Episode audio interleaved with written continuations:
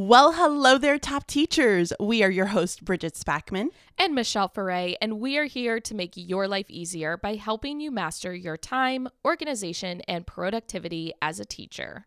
This is going to be our final episode on the Q&A series, and today we're going to be sharing all about your productivity questions. But first, let's share a TSH or time sucking hurdle from Dana. Dana's time sucking hurdle is being indecisive. I have so many things that I want to get done, but I have a hard time picking what to work on. They all seem so important, but now I am not doing much of anything to get prepared for school. We totally understand this. I think as teachers, because we have so much on our plates, it feels like we have to be doing everything at once. Hopefully, today's episode is really going to help you break down and decide what is important and what you should be working on first. So let's go ahead and jump right on into it. Um, but first, a reminder that if you haven't heard the other Q and A series um, episodes, definitely go back and check them out. Episode 30 is going to be all about your time management questions, and episode 32 is going to be on your organization. So let's go ahead and jump into that very first question. This one is coming from Jamie.Nicole, and the question is is how have you changed your ability methods of top since your first years of teaching so, I think personally, I'm going to break it down by top, you know, time management, organization, productivity. In terms of time management, when I first started teaching, I spent a lot of time doing things I didn't need to be doing. I didn't prioritize what was actually important in terms of lesson planning and all of that. I very much focused on the frivolous things like creating labels and things I didn't need to be doing. In terms of organization, I would say most of it has stayed the same, but one thing I've really embraced is organizing things digitally and having less physical papers and definitely less binders. I had a lot of binders my first year. And in terms of productivity, I think I used to rely a lot on more motivation rather than discipline. And if I didn't feel like doing it, I wouldn't. But now I try to rely on that discipline of, look, I said I was going to do this, so I need to do it, even if I don't feel like it. No, I think those are really great tips. And I think um, a lot of the things that you mentioned are things that I have definitely put into place. But I, for me, I think it's more of just that simplicity piece. Um, you know how at the at the beginning of every like new year, everybody comes up with like a word, and it's yes. this word that you try to live by. And I feel like for the past like three or four years, it's completely been like minimizing simplicity, um, anything that has to do with like just reducing the amount of things is what I feel like. So for me, when it comes to like organization, productivity, it's all deciding, you know, how can I really simplify it to make it more meaningful for me and for my life? Um, and that goes with my time too. And with having boys, like just needing to be able to spend more time with that, I'm realizing more and more as I'm getting older they're growing up very, very fast. So I just kind of think of how can I make life more simple for myself? I get it. I totally get it. the next question is from Kelsey O. She says, SPED teacher here. How do you balance the paperwork and lesson planning period? So, with paperwork, I would have to say that I utilize an inbox system. And for me, it's going to be that everything goes within that inbox. Now, I'm pretty blessed in the fact that I don't have a ton of papers that I'm dealing with on a regular day because we try to keep pretty much everything fairly paperless with having iPads in the classroom. Um, but for my lesson planning period, it, it's all pretty much digital at this point. And I think it's been a really rough transition for me trying to go digital and trying to kind of figure out what works for me and what doesn't. Um, but I really like where I'm coming at with my digital planning and I just kind of keep everything within their folders and then I have it organized by units and that has really helped me be able to cut down the amount of time that I'm spending looking for things. What about you? I definitely agree with the paperwork having a system. And personally, what works for me is having a place for everything. So when I get a paper, if it's something I need to take care of that day, I have a bin for it. If it's a paper I need to file, I have a bin for it. And that definitely helps to reduce the amount of papers that are living on my desk. In terms of lesson planning, I have also embraced digital lesson planning. But in terms of balancing my lesson planning period, I would say one thing that has worked for me is dedicating certain days to certain tasks, meaning maybe on Monday, I'm going to sit down and actually plan out my lessons like on paper. Maybe on Tuesday, I'm going to go make all the copies. Wednesday, I'm going to create my slides. Thursday, I'm going to gather all the materials. And then by Friday, I'm done. so that is just something that has really worked for me. Awesome. Okay, so the next question comes from Teach Until Content. And the question is How do you manage to grade writing assignments in a timely fashion? And writing was like something that you were doing last year. So, yeah, I didn't realize how much writing assignments just were horrible to grade. Now, I had taught writing when I taught second grade, but grading second graders' writing is very different than grading fourth graders' writing, and it is definitely very time consuming. So, a couple of little tricks that have helped me. First of all, I created stamps. So, if you go on Amazon, you can customize a stamp with whatever text you want. And I created stamps for comments that I felt like I was making all the time. So, instead of handwriting it on their paper, because most of my writing was done on actual paper, it wasn't digital. And that stamp saved me so much time. And I would also say having a rubric, I mean, that's going to speed up your grading by just infinite amounts. But then that way you can mark right on the rubric and then just staple it to their paper. So again, you're not rewriting things constantly because that's going to really slow you down. What about you, Bridget? Because you've been grading writing a lot longer than me.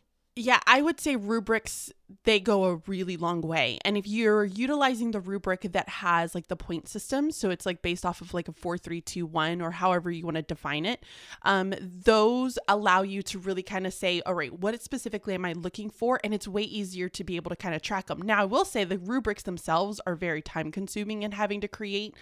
Um, but once you have that done, it's really easy to go in and just kind of you know mark off exactly where the students are and be able to give them some sort of feedback. I personally really enjoy just doing individual conferences instead of having to sit there and write all of my feedback.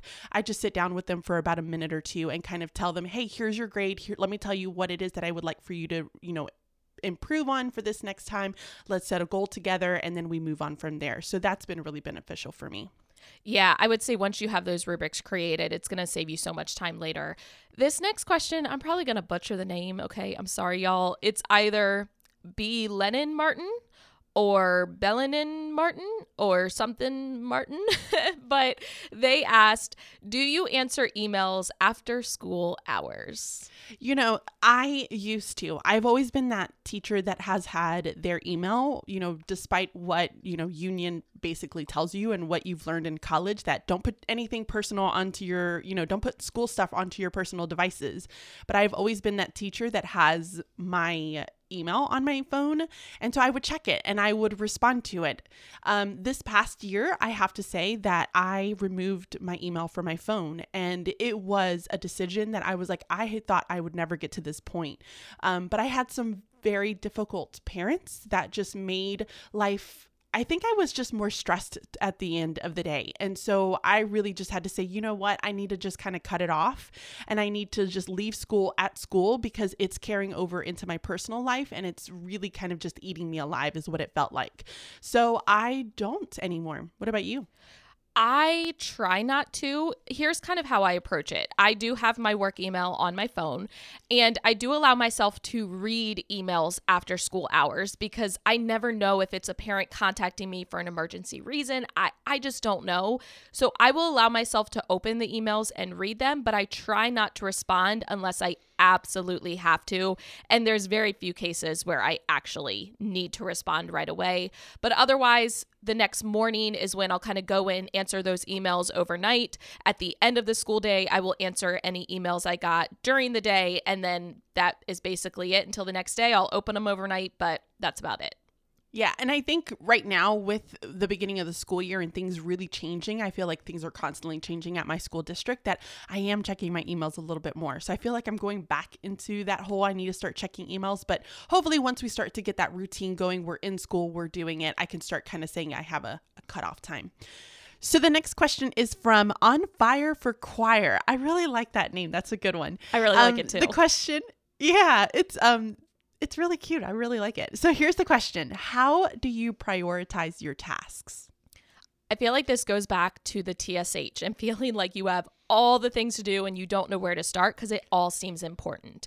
One thing Bridget and I really, really stress is for you to complete what's called the Eisenhower Matrix. It's also been called the Time Management Matrix. You can find 10 million different names for it online.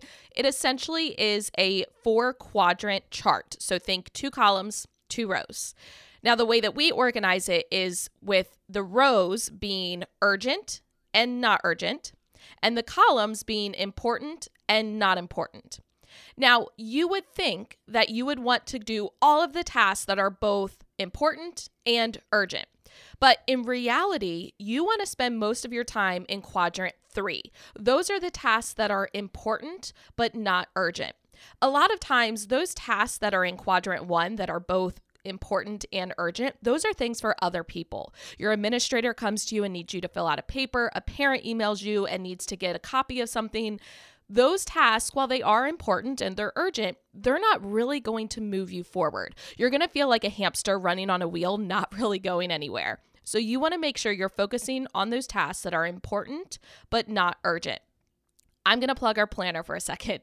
If you don't know, Bridget and I have developed a top digital planner. So, this digital planner includes a lot of the strategies and tips that we are constantly telling you all. So, in our mind, it's basically the perfect planner. But in that planner, we actually have a task tracker and that task tracker has that Eisenhower matrix for you to fill out. So we have a spot for you to kind of brain dump your monthly tasks, your weekly tasks, your daily tasks, and then you can organize them into the matrix. So if you haven't grabbed that yet, make sure you head over to our website, teachingonthedouble.com, and grab yourself a digital planner. Yeah, I think that's a really great tip. And I um I really do enjoy using the Eisenhower matrix just to be able to get an idea of what tasks are going to be the most important. The next part that you have to do after that is then utilize those tasks as your power list. So really just focusing on picking out those specific, you know, quadrant 3 tasks and then placing them into your power list. And typically our rule of thumb is to try to have one of your power lists completely blank for something that's unexpected um, because you never really know what's going to end up happening in a day. So picking out some of those tasks, put it in, put two of them into your power list, and you're going to feel like you're really starting to move the needle forward, as they say. Yeah, I will just say this past week, I have really been forcing myself to utilize my power list the way that, you know, Bridget and I talk about. Because let's be honest, even though we talk about it, there are still times where we struggle to do it because we get busy and yada, yada, yada. But I have really been making it a point this past week and I feel like I'm getting so much done. So just keep in mind if you actually do it the way it's supposed to be done, you will feel much better. The next question is from Savannah underscore Watson. How far in advance should you be planning? You know, I think this is a really tricky question. Um, and I think it's a tricky question for right now. So I think there's two different answers. All right. So the first answer is going to be pre COVID, the second answer is going to be during COVID. um, so pre COVID, I would normally plan out my units and I would at least define what are the units that I need to be focusing on for the year. Um, I personally like to plan by units because when I you know, take all of the standards that I need to be working on within that unit. I kind of combine them. So I see, all right, here's what I'm hitting, but then I can also get a very clear understanding of what's the end goal. And then I also kind of track what are the lessons, what's the progression, like what is it all going to really end up looking like so that I have a general idea of how the unit is going to going to run. Now, not every unit is going to be absolutely perfect to the where every lesson that you plan out is going to go the way that you want it. Sometimes you might need to take away lessons, sometimes you might need to add lessons, and it really all depends on your students and how well they're gaining that information. So, for the year, I plan out what units I'm teaching. So, if I was to say that I'm planning, you know, my reading and writing, I know for writing, I'm going to have a personal narrative, a creative narrative. We're going to have an informational, a research. So when I think about all of those units, then I start to kind of combine all of the standards within that. Now, let's talk about COVID. During COVID, I would say that I am kind of doing the same thing. I'm sticking to the units that I have. However, I know that it's going to look different because things are going to be changing. Everything that I'm going to be approaching during this time is not going to look the same. So, to be very honest, I feel like right now I'm kind of planning week to week to week to week to week, um, just to get a general idea of like how is this week going to go? Are they going to throw something totally new at me? You know, is are they going to tell me, "Hey, everybody's going to be doing this exact same thing?" um, together. Uh, right now, we don't have to do that as a district or as a school. You know, we can all kind of plan out our own units, w- which is really nice. But they might turn that around and say everybody has to do the exact same thing this year because of, you know, whatever case might end up it might end up being. So I feel like that's a really hard one to answer right now, but um, I did my best on that. I personally, here's the short answer. I would say about a week, maybe two weeks. And here's what I mean by that. For me personally, my district creates our curriculum. I get a lot of questions like, what curriculum do you use? My district writes curriculum just for my district. And in that curriculum, we already have the units mapped out. We already have the progression of lessons mapped out. So I'm not doing any of that. I'm just taking those lessons and making small adjustments based on my students. So for that, I like to do it a week, maybe two weeks out at a time. I will say, if I do it two weeks out, I'm typically just making the copies, making the slides, but then I'm still going to have to revisit those lessons before that week starts to see if I need to make adjustments. I personally think it's good to get your copies out of the way and then if you're making slides or you're making any kind of materials the students are going to use, get that done. And then a couple days before you're going to do the lesson, or even the night before, just look over your plans and figure out if you need to make adjustments. But that way, the hard work is done. So that's kind of the short answer. And there's not really a right or wrong answer to this. It's just what you prefer. If you're not someone that likes to go in and make changes, you might not be planning very far in advance. But if you're flexible and you're okay making changes, you can plan out further in advance. Hopefully, that makes sense. Next question is going to be from grade three with Miss T. Um, I like that one. That's what you guys have really good names. Okay, so this question says, What are some digital tools that help you with organization and productivity? Google, Google, Google. Listen, I think sometimes we overcomplicate things and we want to have a different app for every different function, and you really don't need that. Find a core set of apps that will allow you to do what you need to do. And I think for Bridget and I, and I, you know, kind of pulled Bridget over to the dark side with this, it's Google. And what we love about Google is so many of the apps and things kind of work together. So, in terms of organization, absolutely, without a doubt, Google Drive. It is a form of basically like cloud storage that is online. What I love is you can pay to increase your storage if needed, you can create folders and organize all of those digital files. In terms of productivity, I really like Google Keep and Google Tasks, and then obviously Google Calendar, but I feel like that one's kind of a given. What I love Google Keep for is creating like reusable checklists. So maybe when I lesson plan, I have a checklist of all the things I need to do. I'm going to keep that in Google Keep. But Google Tasks is used to organize those kind of daily and weekly and monthly to dos. Now, Google Tasks does not have a full screen version. So with Google Keep, you can go to keep.google.com or whatever the URL is. I don't know. We will link it, but that will pull it up in the full screen. Google Tasks, you can only pull up on the side of your screen. So if you're in Google Drive, down in the bottom right hand corner, there's an arrow, click it. You'll have a little sidebar, click on Google Tasks, and it will display it there. However, just this week, actually, I went into the Google Chrome add on extension store thing and I said there has to be something that will allow me to use Google Tasks full screen. And there is. I think it was literally called like Google Tasks full screen. That was the name of it. But it will actually allow me to use it full screen. And I have been absolutely loving that. So for me, Google Drive, Google Keep, Google Tasks, Google Calendar. That's a lot of Googles. I felt like you were doing the whole Beetlejuice, Beetlejuice, Beetlejuice like scenario. I've never seen that movie. Oh my gosh, yeah, you have to watch it. It's like one of those that's a classic. Um so I agree with Michelle. I think Google is definitely one hands down the best organization um, method mainly for me because i was then i was use, utilizing like a ton of different hard drives flash drives hard drives and i would just my my stomach would sink when I would realize that I would be at school and I'm like I forgot my hard drive and it was just the worst feeling ever.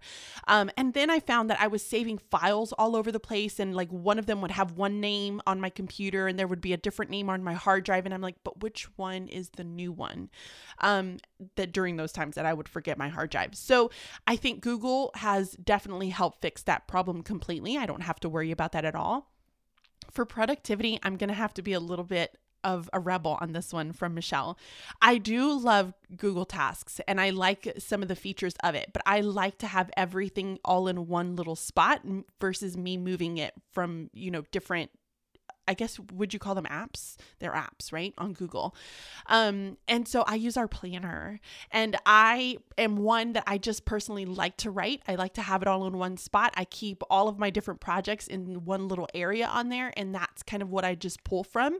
And it just makes my heart happy. So I, I am hands down, I've always enjoyed having a digital planner. I've been using it for the past I mean, what would you say? Like two years, two, three years? I was going to say three because I think I've been using it for the last two and you've definitely been using it longer. Yeah. I love it. And I, and y'all, like it's really bad. Like I can sit inside of a meeting and I will start drawing like little, little things on my planner and it just makes my heart happy. So it's just one of those things. Like I enjoy having a digital planner. Um, I have mine synced to iCloud so I can accept, have access to it on my phone and on my iPad, which is really nice. So if I go out and I don't have my my iPad with me, I can always pull it up on my phone and make changes to it. So I like that.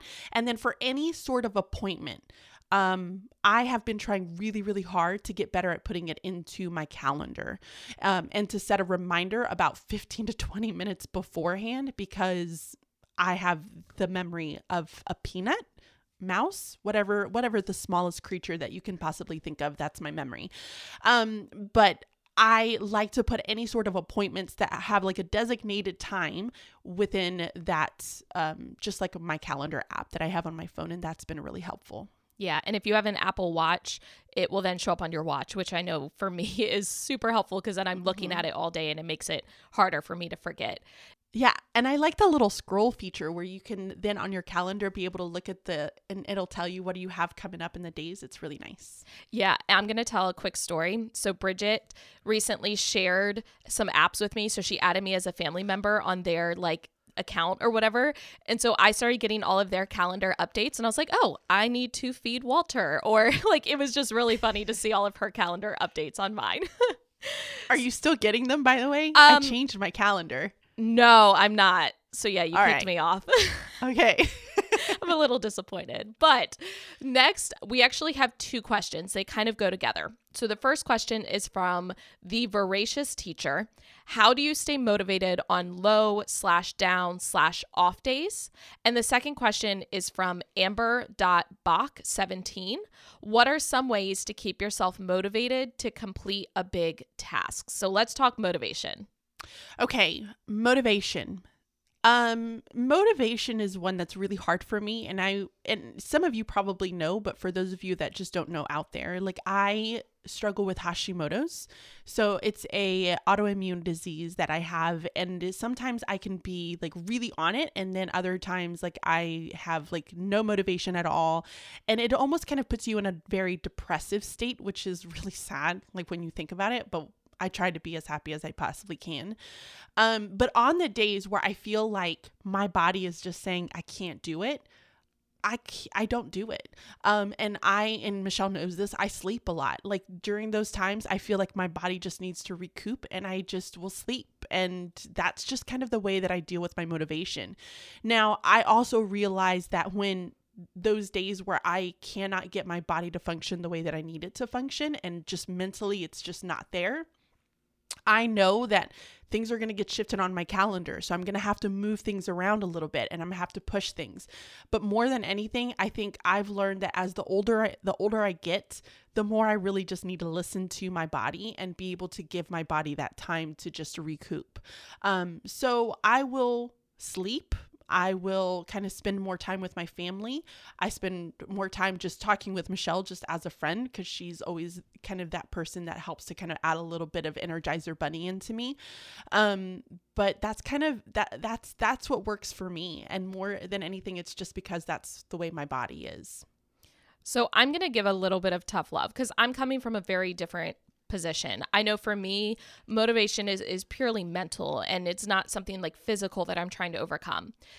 Motivation is going to come and go. Discipline is forever. Meaning you can't rely just on motivation because then when you don't have it, you're like not going to get anything done. What you really want to try to develop and rely on is discipline. And discipline is focusing on the bigger picture and knowing that the why behind why you're doing it or the purpose of the task is more important than actually doing it. So even if you don't want to do that task, you're still going to do it and complete it. Now that's not to say I don't ever like not do things because I'm not feeling motivated. I think it's important to realize what is the reason you're not feeling motivated? Is it just because you don't like to do that task and it's not something you're looking forward to? If that's the case, I'm sorry. Suck it up, buttercup. Use discipline, get it done. But if your motivation isn't there because you're truly like run down, you've had too much on your plate, and you need to take a step back, then by all means take a step back. I actually had a day like that just a few days ago where I got home and Billy could just tell I was in a funk and it's not that I didn't want to work. Actually, it was kind of the opposite. Like I wanted to work, but I had so much anxiety and so much stress that I just couldn't. And so him and I just kind of like laid in bed and talked and we watched some supermarket sweep and I went to sleep and the next day I felt much much better. So I think it's important to figure out why are you not feeling motivated? If it's just because you're being a wimp, then I'm sorry, get over it and do it anyway. but if it's truly because you need to practice self care and take time for yourself, then by all means do that. But in terms of a big task, I would just say break it down as much as possible because then it's not as overwhelming because mm-hmm. you're only doing one little piece at a time. I told you guys that she was like the Energizer Bunny. She kind of gets your butt in gear. All right, so the next question that we have is from Alf021. And the question is how to stay productive and organized when others may be loading more on your plate. I think the easy answer is to learn how to say no. And I think that's hard. And I think a lot of us tell ourselves, well, no, I can't say no to this person. They're my boss, or they're this, or they're that. But the reality is, you are in control. And if you don't want to add more to your plate, then you need to be upfront and honest with people and explain why you're not wanting to add more to your plate. I know personally, I was coaching Girls on the Run, which is an after school running program for girls, and then also Hero Boys, which is kind of a similar program but for boys. And I was doing both, and that meant like I don't know, four days out of five days of the week, I was helping to run practice for like two hours after school. And this past year, as I was trying to finish my master's degree, I had to say no to Girls on the Run. I said, I'm sorry. I just, I can't do it. And I felt bad. I felt guilty. But the reality is, after I got over that little bit of little bit of guilt, I felt so much better because I now had more time to spend doing the things that I needed to do and the things that I wanted to do. So, learn how to say no and if it's something you truly don't want to do, don't commit to it. I, I can't add any more to that because that is what I completely agree with. Just say no. It gets really it's a really good feeling once you're able to say no to people. Wasn't that one of the drug campaigns back in like the 90s? It was like the Just Say No. Dare? Dare. Isn't yeah, was that, that part Dare? of Dare? I think so. I think so. Yeah, I think you're right. I was too little at the time to know what drugs really were, so. oh, well, fun fact I won a Dare contest at Ooh. my school. What, when I was what was the contest? Girl. We had to write something. I should know this, uh, but I had to write something and I won. And it was cool apparently because I still remember it. I don't remember what I got, but I do remember that I won. So that's exciting. I won a like Smokey the Bear, you know, who was against like wildfires or whatever. There was a contest where you had to design a poster and I ended up winning that. Same thing. I don't remember what I won, but I know I have a picture of me holding up my little poster. yeah. So the next question is from Emily P, but Emily has three E's. So it's like E E Emily P. Emily asks, What self care practices boost your productivity in your experience? I think for me, more than anything, some self care things are just going to be your basics. I like to spend time with family. I like to veg on the couch and watch things. However, I can't do like TV series. Does that make sense? Like you get I- I can't in. do a t- I get too sucked in and then I just so I don't do that. Um and I just don't think I have the attention span to be able to do a ton of series anymore. I felt like when I was younger I was really able to like get sucked into them. Now I always feel like once I get into like the second or third episode I'm like all right, well I got to do stuff. Like I can't just like sit here. I got to go do stuff. Um and I it always kind of gets me excited to go back into it. Y'all, this is to sound really really dumb. Are you ready? I'm ready. You can't judge me. I might. So, one of the things that I really like to do that kind of boosts my productivity is that I will watch YouTube or listen to a, a, a like a, a podcast or an audiobook. But YouTube is like by far my favorite. And it's like the weirdest thing because I can watch like YouTube episodes or videos and they're like cleaning or they're organizing something and that gets me excited. Like it makes me want to go out and like do stuff. Like i get really like pumped. Watching other people plan things like it might not have anything to do with teaching but watching them plan something i'm like oh all right let's go plan something. Let's go do work. I'm really really into this. But i think it also like it just makes me feel all the fuzzies. Like i feel good after it and i feel re-energized and refreshed and ready to get back get back at it So you do realize there are some people out there doing that with our podcast, right? Oh my gosh, yeah. That's a good thought. Hopefully it does make them really excited to go back and start doing some work though. Yeah. I'm gonna cross my fingers. I definitely think it does. I'll be honest, I go back and listen to our podcast sometimes and it, it helps to motivate me.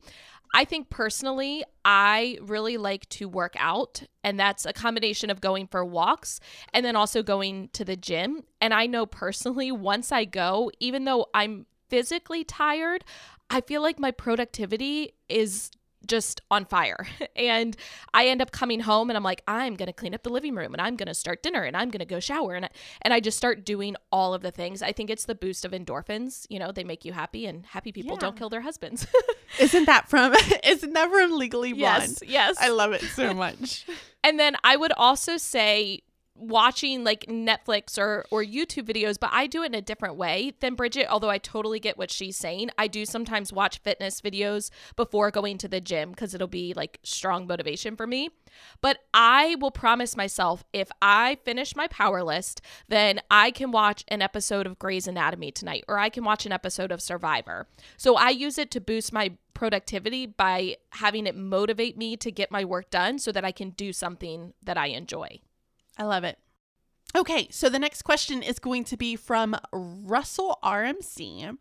Uh, and the question is is how do you deal with that one coworker who really drags down your productivity?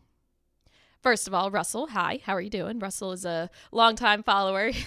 He's a great guy. So, in terms of coworkers dragging down productivity, I think you have to decide first do you enjoy talking to them or not? Because let's be honest, we all have coworkers that we get dragged in talking to, and we're like, I really just want to go to my room. And then we have the coworkers who we are talking to them and we're thoroughly enjoying it, right? Like we're ranting about things or we're talking about things we enjoy, and it's it's a fun experience. So if it's that person who you don't want to be talking to, I think it's okay if you start the conversation and you say, Look, I only have five minutes and then I have to go do this thing. Or if you don't want to initiate the conversation at all, go in your room and close the door. And, you know, it may seem like you're being rude, but in reality, it's like, hey, I'm working. And maybe you even make a sign that says, like, hey, you know, sorry, I'm I'm in my work mode. If it's that coworker who you enjoy talking to, but let's be honest, it sucks away a lot of your time, in that case, kind of like I was mentioning with having a TV show help to motivate you, have that be your motivation. It's like, hey, if I get all of my to-dos done, then I can go talk to this coworker for, you know, 15, 20, 30 minutes, however much time you can allot. And that way it's your motivation to help get stuff done so you can still enjoy that time with that person.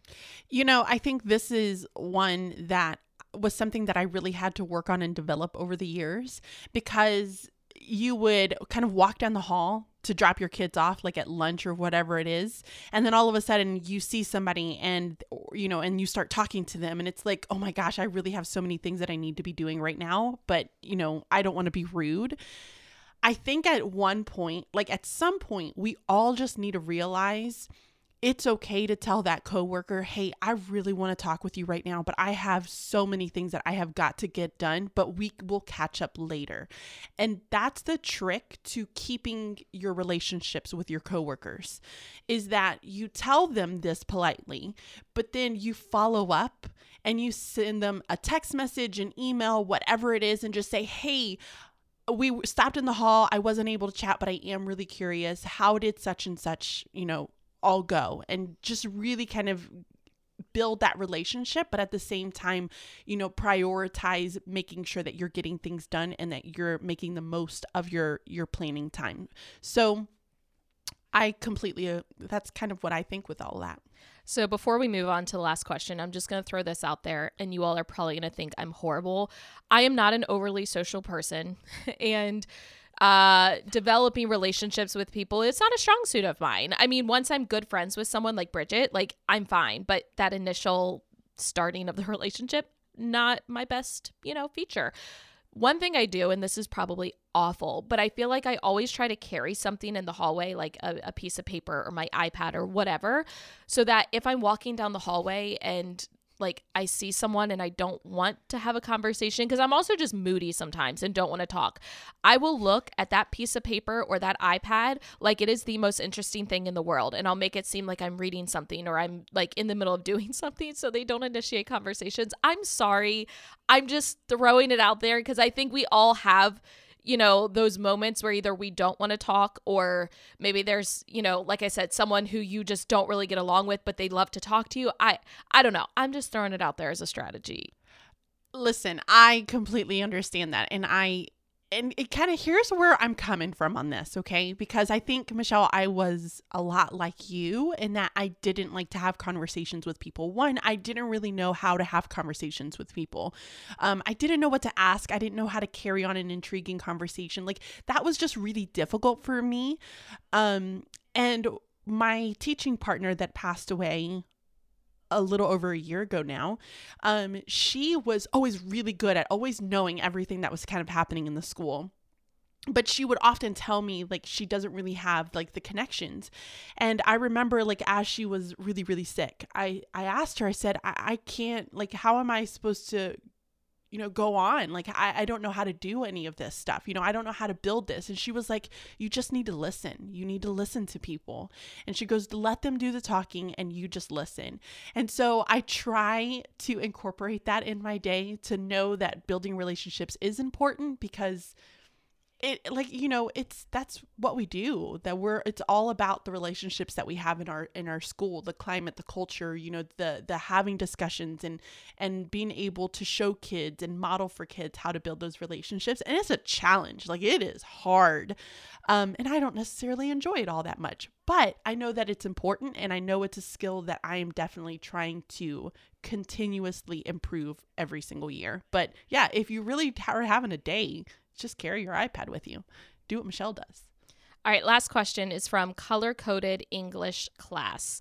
What to do about things you can't control. Example admin comes in and asks for report info ASAP, throwing off your plan, especially if team lead happens a lot. So, as the team lead, I can totally attest to this. It does happen a lot. So, Bridget, what do you do when those things kind of throw off your plan?